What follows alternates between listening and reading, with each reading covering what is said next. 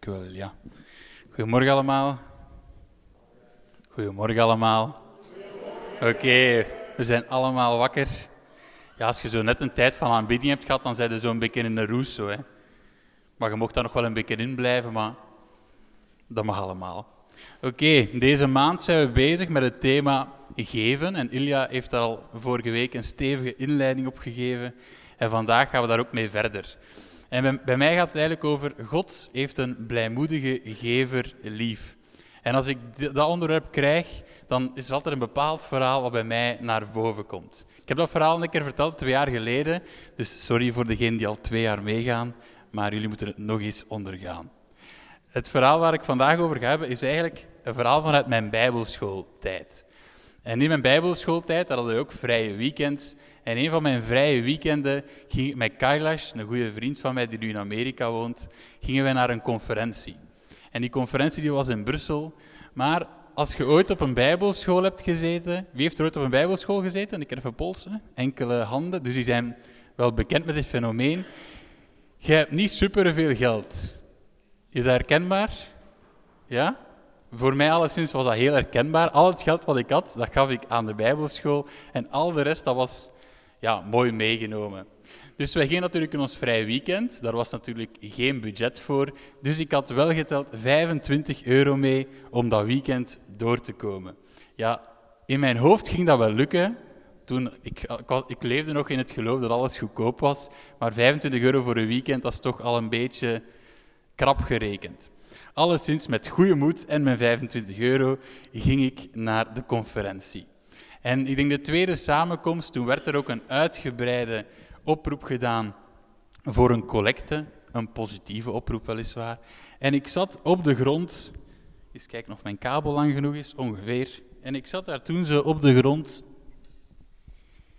en ik was aan het bidden en ik zei, oké heer, wat wilt u dat ik geef? Want de voorganger die had natuurlijk gezegd, of de, de leider had gezegd, geef wat God u op uw hart brengt. Kennen we die een tekst? Of zo kennen we die uitspraak? Hè? Laat gewoon, vraag gewoon aan God wat dat je mocht geven. Dus ja, ik dacht, oké, ik ga aan God vragen wat ik mag geven. Dus ik zit daar zo met mijn portefeuille zo. Nu is dat zo wel een mooie portefeuille, kei dun, kei handig, maar toen was dat zo nog een dikke portefeuille met heel veel dingen in, behalve geld, 25 euro dan. En daar zat een briefje van 20 in en een briefje van 5. Ik zeg, oké God, ik ga iets geven. Zover was ik al gekomen. En in mijn hoofd denk ik, ik ga het briefje van 5 euro nemen. En God zegt tegen mij op dat moment, waarom neemt je niet dat van 20? Ik zeg, ja God, je snapt het niet. Uh, ja, met die 5 euro dan kan ik het misschien nog wel redden, maar als ik die 20 euro geef, dan ga ik het niet meer redden. Dus ja, dat is eigenlijk geen optie. En God zo, ja, maar waarom zal die 20 euro niet gewoon pakken? Nu ja, zoals ik al zei, de collecteoproep duurde vrij lang. Dus ik had tijd om daarover na te denken. Dus uiteindelijk kwam ik tot de conclusie, oké, ik ga die 20 euro geven. Toch zo, maar wel in het achterhoofd van, oh oh, dit gaat niet goed komen. En vervolgens pak ik die 20 euro en ik ga naar de collectedoos, want die stond van achter in de zaal. En toch zo'n beetje zo van, oh, ik heb hier eigenlijk geen zin in, maar oké, het is belangrijk, ik ga dat gewoon doen. En uh, onderweg naar de collectemand zegt God ineens tegen mij, en Jasper onthoudt, God heeft een blijmoedige gever lief. Dus ik zo, yes, we hebben het gedaan. Tot daar even. Het verhaal gaat straks verder. Maar zo ging het begin van die conferentie, zo ging dat ongeveer voor mij in. Zo startte voor mij die conferentie. Nu, we gaan een keer kijken naar die Bijbeltekst zelf. Want die staat in 2 Korinthe 9. Daar noemt Paulus de tekst over de blijmoedige gever. Nu, wat ik altijd leuk vind aan de Bijbel, is dat het ook belangrijk is om de zinnen daaromheen te lezen. Dus we gaan naar de tekst in 2 Korinthe 9, vers 5 tot en met 6. En daar zegt Paulus het volgende. Dus heb ik het nodig geacht deze broeders op te roepen om vooraf tot u te komen en uw vooraf aangekondigde offer van zegen vooraf in orde te maken, opdat het klaar zal liggen, zo als een zegening en niet als een gift uit gierigheid. Ik bedoel dit, wie karig zaait, zal karig oogsten. En wie met zegeningen zaait, zal met zegeningen oogsten. Nu even een beetje context. Rond 2 Korinthe 9. Het gaat hier eigenlijk over een dienstbetoon aan de heiligen in Jeruzalem. En Paulus is eigenlijk op reis met, met wat vrienden, met wat mensen die hij kent. En hij heeft eigenlijk tegen die vrienden gestoefd en gezegd: Die mensen daar in Korinthe, die zijn echt, die geven goed. Hij heeft eigenlijk een beetje gestoefd, geroemd over hoe goed dat die wel niet zijn in hun dienstbetoon naar de heiligen in Jeruzalem. Nu, hij heeft misschien zo neig gestoefd dat hij op een gegeven moment dacht, ik zal misschien toch maar iemand sturen, want stel je voor dat ze het vergeten zijn en ze gaan daar nog last minute een collecte doen, dan zal daar misschien niet zoveel in zitten. Hij zegt het direct letterlijk, ik heb het toch nodig geacht broeders op te sturen, zodat u eigenlijk wat ik al gezegd had, we gaan een offer van zegen doen, maar dat we dat toch al in orde maken. Want ik ben eigenlijk, stel je voor dat we aan toe komen dat dan, het dan een gift uit gierigheid zal zijn. Het zou toch beter zijn als het een zegening is. Het, het contrast ziet hier ook een beetje tussen, op voorhand erover nadenken, wordt een gulle gift, of op het moment zelf wordt misschien wel een gierige gift. Nu, als je nog snel, snel de collecte doet als gemeenteleider, dan weet je, de snel-snel collecte, daar zit niet veel in, meestal. Zo rap op het einde van de dienst, we zijn het eigenlijk vergeten, dat is meestal een karige, om het zo te zeggen, of een minder goed gevulde collecte. Terwijl als je tegen mensen zegt, hey, volgende week gaan we hier voor een collecte doen, bid daarover, denk daarover na, dan zit er vaak meer in die collecte. Dus tijd, nadenken, dat zorgt ervoor dat we goed nadenken wat willen we eigenlijk geven. En eigenlijk Paulus probeert hetzelfde te bewerken bij de mensen in Korinthe. Nu, om dat eigenlijk een beetje bij elkaar te voegen, zegt hij, ik bedoel eigenlijk dit, wie karig zaait, zal karig oogsten. En wie met zegeningen zaait, zal met zegeningen oogsten. Dat is eigenlijk super boeiend dat hij dat eigenlijk als conclusie doet, want hij zegt eigenlijk, als je karig zaait, zul je niet zoveel oogsten, maar als je met zegeningen zaait, dan zul je veel zegeningen oogsten. En wat ik daar boeiend aan vind, is als, als je het leven van een boer kent, dan is het waardebedrag van de oogst is altijd veel groter dan het waardebedrag van het zaaien. Anders zou een boer het niet zo nuttig vinden om te oogsten als hij uiteindelijk gewoon break-even zou draaien. Nee, de oogst moet meer opbrengen dan hetgeen wat hij er zelf ingestoken heeft. Anders zou het niet zoveel uitdoen. Dus Paulus zegt ook, als we met veel zegen, als we zaaien, als we dat overvloedig doen, dan zullen we ook veel terugkrijgen. Nu, een belangrijke nota daarnaast, want veel predikers hebben dit gebruikt om te zeggen, als je veel geld geeft, dan zult je ook stinkend rijk worden. Nu, dat is denk ik niet hoe dat we die tekst moeten interpreteren, want God kan ons eigenlijk op heel veel verschillende manieren zegenen. Dus het is niet dat dat zo een tekst is waarvan dat je zegt, zo ga ik miljonair worden, door gewoon veel geld weg te geven. Ik denk niet dat we die tekst daarvoor moeten gebruiken. Maar dat is eigenlijk boeiend, want toen ik dat las, dan dacht ik van, wat maakt er nu dat wij karig zaaien? Want ik geloof, als ik naar jullie allemaal kijk, dat jullie mensen zijn, dat proef ik bij de meeste mensen, die willen graag geven. Als je vraagt, wilt je mij helpen met dit, dan staan er een keer veel mensen om u te helpen. dus mensen zijn vaak heel vrijgevig met hun tijd.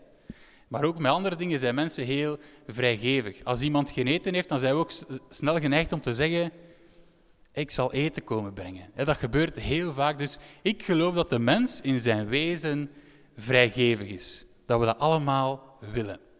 Alleen merken we toch vaak dat we op het gebied van geld het toch lastig vinden soms om vrijgevig te zijn. En wat maakt dat nu? Nu, ik denk dat dat voor een groot stuk, als ik nu kijk naar mijn verhaal, dat ik hier in het begin verteld heb, dan denk je dat we het er allemaal over eens zijn dat ik vrij onzeker was of ik wel rond zou komen dat weekend.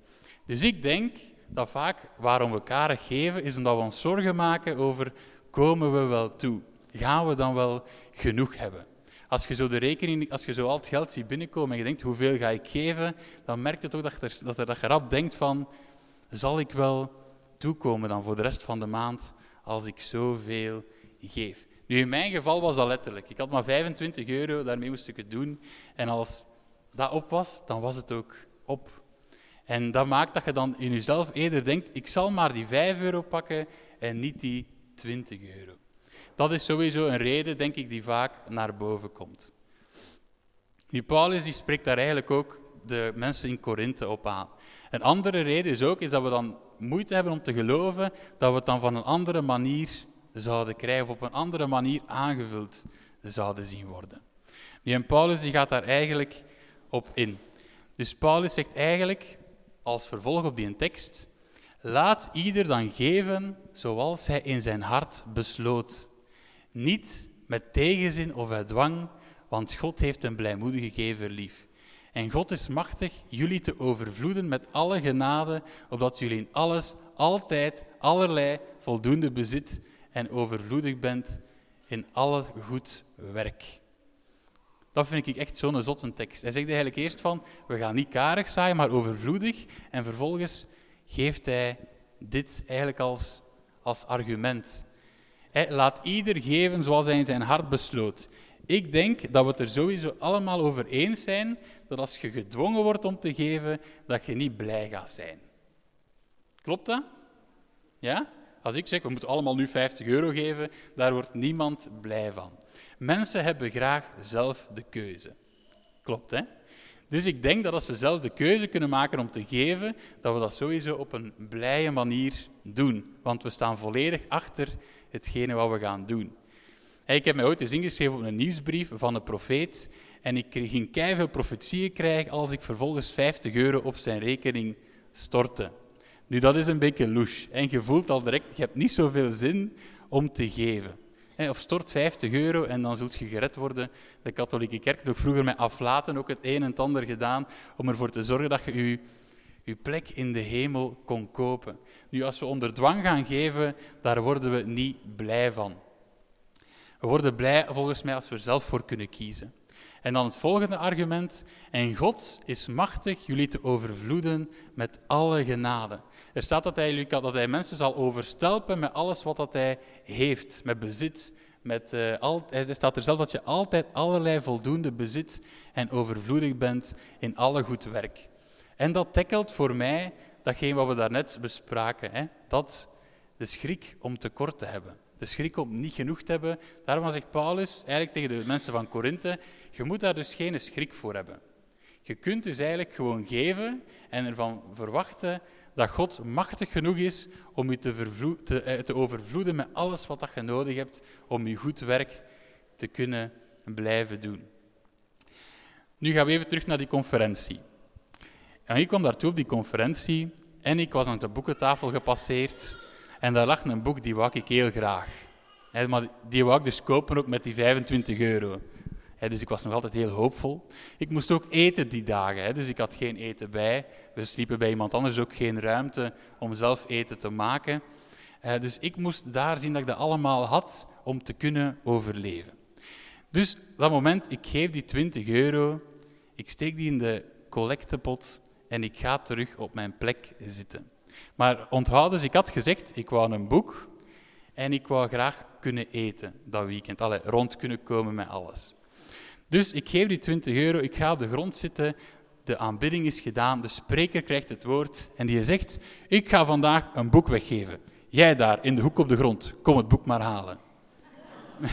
Letterlijk tien minuten na ik dat gegeven had. Ik zei, oh, oh oké, super tof. Het was niet het boek dat ik kwam, maar ja, ik was toch al blij, kijk, een boek. tof. en dan, oké ja, we hebben al een boek, yes, het komt al goed. Het kwam nog niet gewoon, ik moest nog eten. Dus ja, de samenkomst is gedaan. Ik stap naar buiten en een, uh, en een vriendin van ons die komt ons tegen. Die zegt, Jasper, ik ga nu gaan eten. Als je wil, kom maar mee, dan trakteer ik u op eten. Ik had hij niks verteld. Oké. En de dag nadien gebeurde dat ook. Dus ik had eigenlijk geen last van dat ik nog iets te kort zou komen. Dan loop ik eens langs de boekentafel toevallig. Hè, dus de samenkomst moest je langs de boekentafel. Ik, ik loop langs die boekentafel en een vriend van mij zegt, hey Jasper, hier, zou dat geen goed boek zijn? Dat was dat boek dat wou. Hier, ik betaal het, hier, neem maar. Oké. Twee boeken en al eten, ça. En dan op het einde van de conferentie was ik nog mee aan het opruimen. En dan zei iemand, hey Jasper, er is nog van alles over van de boekentafel. Wilt je graag een cd hebben? Dus uiteindelijk ben ik met meer weggegaan dan dat ik vertrokken ben. Nu, ik wil dat gewoon even duiden. Niet om te zeggen van als je geeft, dan moet je vooral verlangen naar alles wat je nog nodig hebt dat niet per se, maar wel om te tonen van, ik had eigenlijk bang dat ik niet genoeg zou hebben. En God liet eigenlijk aan mij zien, Jasper, daar moet jij nu eigenlijk geen zorgen over maken. Als jij echt iets nodig hebt, dan zal dat er wel komen. En als ik u vraag om te geven, of als jij wilt geven, moet je dat eigenlijk gewoon doen. Waarom zou je je daardoor tegen laten houden? Dus dat heeft me echt geleerd om blijmoedig te geven. Dat moment is voor mij echt zo'n schakelmoment geweest, waarvan ik dacht, oké, ik kan geven en God die gaat voor mij zorgen. Ik kan dat gewoon doen, want ik zal overvloedig zijn in alles wat ik wil doen. Mooi. Daar was ik heel blij mee. En dan kom ik ook eigenlijk een beetje tot de conclusie van dit verhaal. Ik geloof dat als we willen groeien in geven, of als we blij willen gaan geven, dan moeten we ook op een bepaald punt ervaren dat God daarin trouw is. Dat God daarin voorziet. En hoe meer dat je zo van die momenten meemaakt, hoe meer dat je zoiets hebt van oké God, uw woord dat is echt, dus ik kan dat gewoon doen. Nu, Talina en ik, wij hebben allebei lange tijd gekozen om, alle drie jaar, drie jaar en een half gekozen om part-time te werken. En dus eigenlijk daarnaast uh, ons te investeren als vrij, uh, vrijwilligerswerk te doen. Uh, en zoals dat je wel weet, is de maatschappij niet gebouwd op twee mensen die zo 18 uur werken. De maatschappij is daar echt niet op gebouwd. Je kunt daar eigenlijk zo goed als niet mee rondkomen. Dus wij heuvelden altijd facturen op naar de volgende maand, in de hoop dat we die dan konden betalen. Uh, en dan was er eigenlijk een moment gekomen in mei dat we hadden gehoord van een conferentie in Praag. En ja, ik las dat bericht en ik dacht, oei, wij moeten daar naartoe, dacht ik. En Talina zei, ja, ik denk dat we daar naartoe moeten. Ja, dan gaat er natuurlijk in alle hoop uw bankrekening eh, checken, van hm, misschien is iets. Maar dat was helaas niet zo'n positief saldo. Het was wel positief, maar niet positief genoeg om ermee naar Praag te gaan, laat ik het zo zeggen. Ik zei, oké God, als u wil dat ik naar Praag ga, ja, dan, dan gaan we wel naar Praag.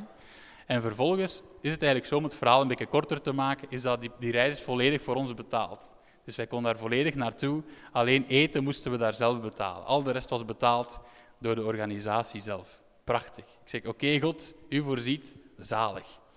Maar dan komt er natuurlijk weer een cruciaal moment. Want je bent daar op die reis en je hebt, laat ons zeggen, 200 euro op je rekening staan. Dat is ook geen vetpot als je een week op reis bent. Dus oké, de tweede of de derde avond, er was al een deel van het budget op, zeiden we, waren we uitgenodigd om te gaan eten met een van de aanbiddingsleiders. Nu, dat stond er niet bij, maar dat eten moesten we zelf betalen. Dat was een grapje achteraf. En het was wel een heel mooi restaurant, dus dat kostte wel wat. En het was dan zo dat we daar dan zaten, samen met, uh, met, de, met de aanbiddingsleider, Talina en ik, en nog een ander meisje zat daar ook bij. En God die zegt op dat moment tegen ons, Jasper, Talina, uh, allez, ik, had, ik had het idee, we moeten die haar eten betalen, we moeten dat gewoon betalen voor haar. En ik kijk tegen Natalina, en Talina zegt zo, ja, ik denk dat we die haar eten moeten betalen. Zullen, zullen we dat doen? Ik zo, ja, ja, we gaan eten betalen. Nu, even context. Een jaar daarvoor zouden we echt zo gezegd hebben tegen elkaar, ja, maar dat gaat niet. Uh, ja, er staan maar 200 euro op die rekening, de rest van de reis, hoe gaan we dat dan doen? En ondanks dat je al die ervaringen hebt, blijf je toch altijd denken, ja, maar gaat dat wel lukken? Alleen toen zaten we al een tijdje in dat proces en toen zei Talina, we gaan dat gewoon doen. Dus we betalen die haar eten, die vond dat super bijzonder dat we dat gedaan hadden. En een uur later, hè, want dan is de rekening serieus naar beneden gegaan en je moet nog wel een dag of twee, drie. En een uur later zijn we in de samenkomst en er zeggen twee mannen tegen ons, ja, we hebben het gevoel dat we voor jullie moeten bidden. Ik zeg, ja, oké, ja, jullie mogen altijd voor ons bidden. En mogen ook profetische woorden uitspreken? Ja, ja, doe maar, dat is allemaal goed. Dus ze bidden voor ons en ze zeggen zo, ja, God zegt tegen mij dat we, dat we onze portefeuille moeten leegmaken voor u. En wij zo, oh, oké. Dus die pakt ook zo'n oude portefeuille nog natuurlijk. Hè. En die haalt daar ongeveer 70 euro uit en die vult dat eigenlijk, hetgeen wat we uitgegeven hadden, vulde die gewoon mooi terug aan. Ja, dat was prachtig. En die paar dingen hebben ervoor gezorgd dat ik nooit meer twijfel over, moet ik het wel geven, ja of nee. Ik ben er nu echt van overtuigd, als ik geef, dan moet ik eigenlijk ervan uitgaan dat God het voorziet. En we hebben heel vaak gegeven, zonder dat er dan zoiets gebeurt. Ik haal er nu even twee heel bijzondere momenten uit. Maar het is echt niet zo dat mijn leven, elke keer als ik gaf, dat er zoiets gebeurd is. Maar wat ik wel kan zeggen, als ik nu terugkijk op mijn leven, op mijn zes, zevenjarig christenbestaan, het is nog heel jong, maar dat ik nog geen enkele dag heb gehad dat er geen eten op tafel stond. Dat er geen onderdak was, dat, dat ik geen dingen heb gedaan, dat, ik, dat er dingen waren die ik niet kon doen omdat ik geen geld had.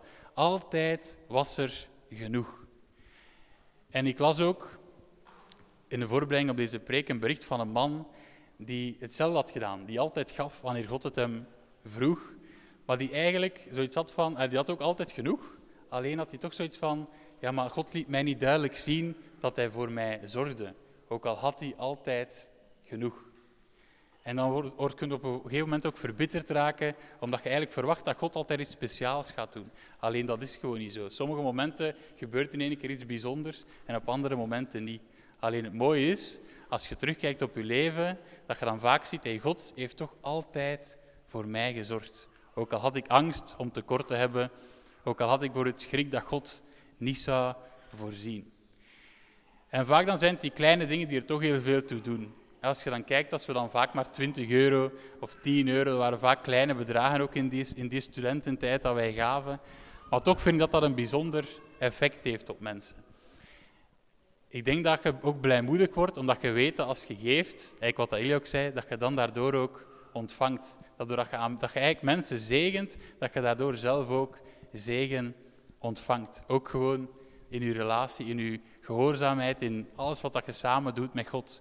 Want als jij handelt op iets wat God van u vraagt en er gebeurt vervolgens iets bijzonders, dan weet je ook, wauw, dat brengt je altijd zo, toch een stukje dichter bij God, of dat gevoelsmatig is dat dan toch zo. En ik vind dat heel tof, dat we daarin ook uitgedaagd worden om te geven. Nu, hoe kunnen we dan concreet groeien ook in geven? Nu, mijn voorstel zou zijn om gewoon klein te beginnen. Dat is altijd het makkelijkste. En we hebben dat ook met de Bijbelschool gedaan. Uh, ongeveer een half jaar geleden hebben we gezegd, we gaan een keer een outreach doen waarbij dat mensen iets moeten geven. En wat hadden we dan gedaan? Wat ze dan, eh, Andy was daar ook bij, Heidi was daar ook bij en Ludo ook van deze gemeente. We hadden dan een soort evangelisatiemoment in de namiddag. En wat hadden we vervolgens gedaan? We hadden allemaal envelopjes gemaakt met hun naam op en daar 5 euro in gestoken. 5 euro, dat was het. En ze mochten gaan evangeliseren op straat. Wie vindt dat tof, evangeliseren op straat? He, zo een hele namiddag vreemde mensen aanspreken. Dat is tof als je dat vaker gedaan hebt, maar dat is de eerste keer niet altijd zo leuk. Soms vinden mensen dat ook een beetje geforceerd. Dus ik kan snappen dat je dat niet altijd even tof vindt. Alleen wat hadden wij nu gedaan? We hadden gezegd, we gaan gaan evangeliseren, maar je mocht de komende twee uur doen waar je zelf zin in hebt. Wilde jij een durum gaan eten? Wilde jij naar de McDonald's, een McFlurry gaan eten? Wilde iets gezond doen? Dat mag ook natuurlijk. Maar uh, je mocht die twee uur volledig zelf invullen. Alleen de enige opdracht was, is dat ze met die vijf euro iets gedaan zouden hebben. dat ze die aan iemand gegeven hadden, of iets gekocht hadden en uitgedeeld hadden. Gewoon iets. En daar kwamen heel bijzondere verhalen ook uit, vond ik zelf. Dennis, die was daar ook bij. En Dennis die was op café gegaan, samen met nog een andere deelnemer. En die hadden voor een moslim, als ik het goed zeg, thee gekocht. Hè? Die hadden hun thee, de, de theetjes van die mannen betaald. En uiteindelijk zijn jullie bij hun uitgenodigd aan tafel, hebben jullie met hen gesproken en, en gebeden. Eigenlijk een hele kleine daad van, hier, dat is een cadeauke en dat doet toch zoveel voor een mens om direct te zeggen, hé, maar wie zeide jij? Kom, vertel een keer iets over jezelf. Uh, en eigenlijk direct ook contact te leggen met elkaar. Andere mensen hebben op café dan gewoon gezegd, de rekening van die tafel, wij betalen die. En dat soort dingen. Of iemand had ook aardbeien gekocht op de markt en die dan uitgedeeld aan mensen. En ik denk dat dat soms gewoon beter werkt dan gewoon rein op iemand af te stappen en iets te doen.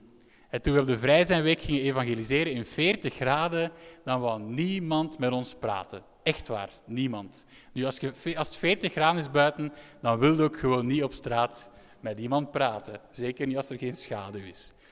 Dus wat doen we op het einde? Ah jongens, nu hebben we wel een ijsje verdiend en we kopen voor onszelf ijsjes. En uh, we hadden dan veel te veel gekocht natuurlijk, want zo zijn we dan weer. Dus we hadden voor een groep van 20 man, maar ik denk dat we zeker 40 ijsjes hadden. En wat doen we dan? In één keer zegt zo'n tiener, waarom delen we die ijsjes niet gewoon uit? Dus we beginnen die ijsjes uit te delen en die mensen beginnen gewoon met ons te praten. Ongelooflijk, hè? Hadden we nu gewoon van tactiek veranderd en gewoon vrijgevig geweest door eigenlijk iets te geven wat op dat moment iedereen wel kon appreciëren, dan had dat uur veel geslaagder geweest dan wat dat we nu bereikt hadden met elkaar. Dus soms zijn het die kleine dingen die je geeft, die eigenlijk een groot verschil kunnen maken. En nogmaals, dat is eigenlijk ook een beetje het betoog, het, of het einde, het afsluit van deze preek, is dat ik geloof dat wij allemaal vrijgevig zijn. Ik geloof niet dat mensen zoiets hebben van, ik wil niet geven. Ik wil dat niet doen. Maar ik geloof dat we soms wel een blokkade kunnen ervaren in ons leven, waardoor dat we het moeite hebben om op financieel vlak te geven. En ik zou daar ook gewoon voor willen bidden met elkaar, dat als we, dat als we aan God, als God ons iets op, eh, of iets op ons hart brengt, dat we moeten geven, dat we dan een keer zullen doen en dat God ook trouw mag zijn om te laten zien dat Hij dan vervolgens ook voor ons zorgt. En dat we daarin mogen merken dat we ook meer en meer gaan geven en ook blijmoedig gaan geven. Dat we dat doen met een lach op ons gezicht en alsof het ons niks kost. Alsof het eigenlijk gewoon erbij hoort. En een vriend van mij die op het einde van zijn preek overgeven, gaf ook iedereen een envelopje met 5 euro en zei, dit is koninkrijksgeld. Je gaat nu maar eens uitdelen. En hij zei op het einde, en de krap is eigenlijk dat al ons geld koninkrijksgeld is. Alles wat dat wij krijgen, alles wat dat wij ontvangen, kunnen wij inzetten voor het koninkrijk van God. En ik geloof dat we dat met veel vreugde en veel plezier mogen doen. Amen. Ja? Met veel plezier, hè? Ik geloof dat het koninkrijk van God echt niet saai is en dat ook geven, iets wat dat vaak zo, allee, zo omstreden of zo financieel, als het over financiën gaat, daar willen we nooit niet bij zijn. Zo dat zo'n, oh, financiën, dat is niet het meest toffe onderwerp. Maar ik geloof dat we daarin ook vreugde mogen ervaren vanuit God. Amen. Zullen we allemaal even gaan staan? En als je zoiets hebt van hey, deze boodschap heeft mij op een bepaalde manier aangesproken, dan zou ik je ook gewoon willen vragen om je hart op je hand te leggen. En dan gaan we. Nee, om je hand op je hart te leggen. Omgekeerd gaat moeilijk gaan. en dan gaan we daarvoor bidden. Ja, Jezus, dank u wel dat u een goede God bent. Heer, maar ook dat u een vrijgevige God bent. Heer, dat u belooft ook dat u ons wil overstelpen met van alles, dat we in staat zijn om altijd aan elk goed werk te kunnen bijdragen. Heer, als een belofte, Heer, sommige beloftes lijken zo ver weg, Heer, maar u wilt ze ook dichtbij brengen in al onze levens, Heer. En ik wil gewoon bidden vanochtend, Heer, ook deze belofte, Heer, dichtbij mag komen in ieder, ieder, ieder mens die hier staat in die hun leven, Heer Jezus. Daar wil ik u zo voor danken. Heer, dank u wel dat u ook concreet tot ons spreekt en ook concreet dingen op ons hart legt, Heer, om te geven. Heer, om te geven met tijd, of om te geven met financiën, of om te geven met een ijsje. Heer, dank u wel dat u dingen op ons hart legt. Heer, dat u met ons communiceert. Heer, we houden van u en we zien eruit naar wat u gaat doen, allemaal door ons heen. Heer, dank u wel dat wij ook op u mogen gaan lijken volledig in dat aspect. Dank u wel dat u zo'n goede God bent in alles wat wij van u gekregen hebben, dat dat echt gewoon een cadeau is. Dank u wel, Jezus. Amen.